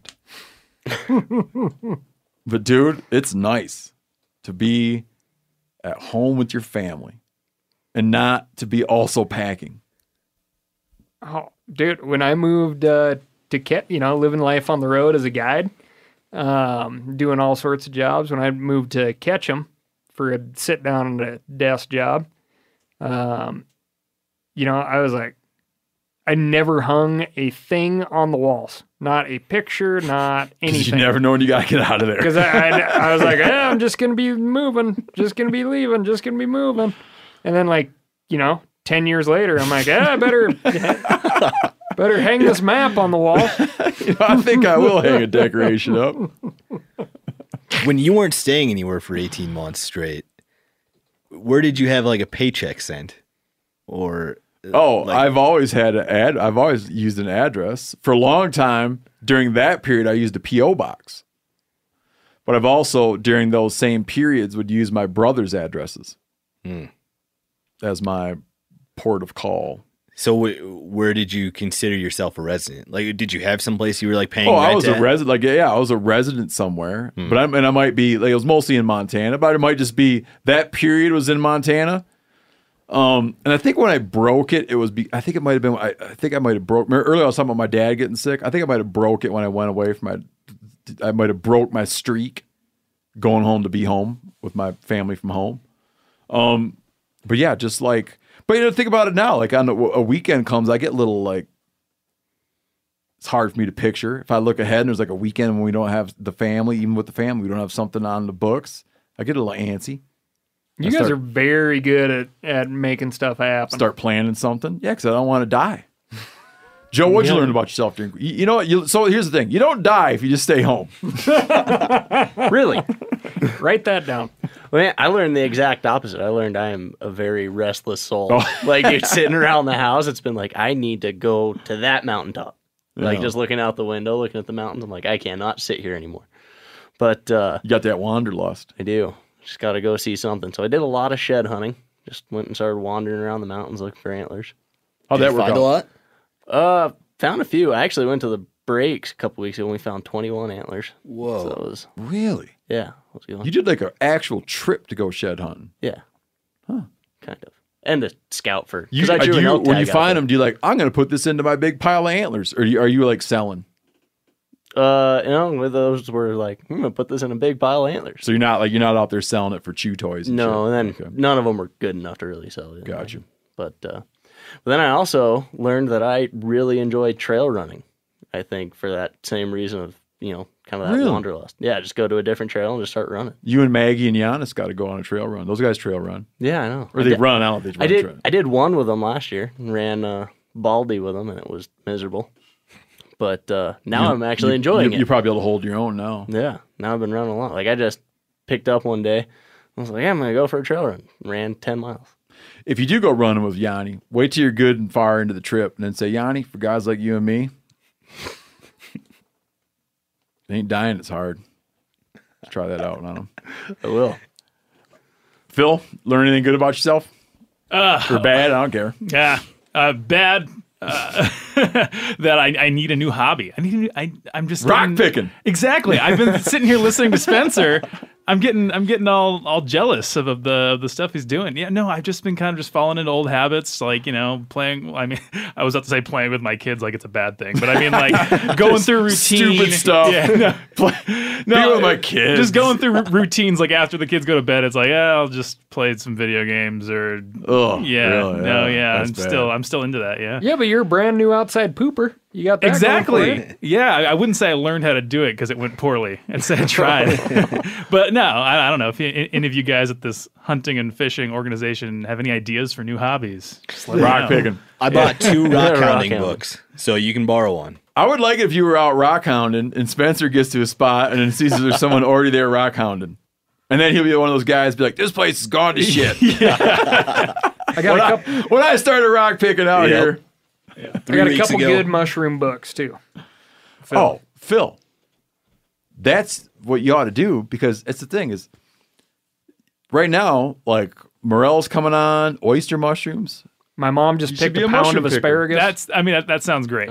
Yeah. No, I've been Your reading all of would like Spencer's articles. Getting. I mean, he, it's Spencer's been. He, he doesn't know this. We haven't talked about this, but I've been reading all of his stuff, and and and I just I want to get out there. Yeah, he's getting me Good. He wants Nice. to get me outside. My friend Matt, who's been on this show before, not my brother Matt, my friend Matt. Um, he was quite, you know, he was all holed up on his on a property he has, a little farm, uh, quarantining on a farm. And I suggested to him, he's got a big ramp patch, big patch of ramps. Um, I suggested to him, if you really want to inject a spark into the old love life, take your uh, wife out there with a shovel, dig some, Continue. dig a deep hole. No, take take your wife out with a shovel. Dig up some of those ramps. Wash those ramps. Roll the green part of the ramp around the white part of the ramp, so it's a little package. Looks like a Polish rose. Brush that with olive oil. Apply salt and pepper on it. Put it on the grill and cook it, and then give it to your wife. What is a Polish rose? You don't know a Polish rose? No, you can't be like it looks like this thing when when nobody. A Polish rose is what a person's like. mom makes in the Midwest when it's when they're having a party.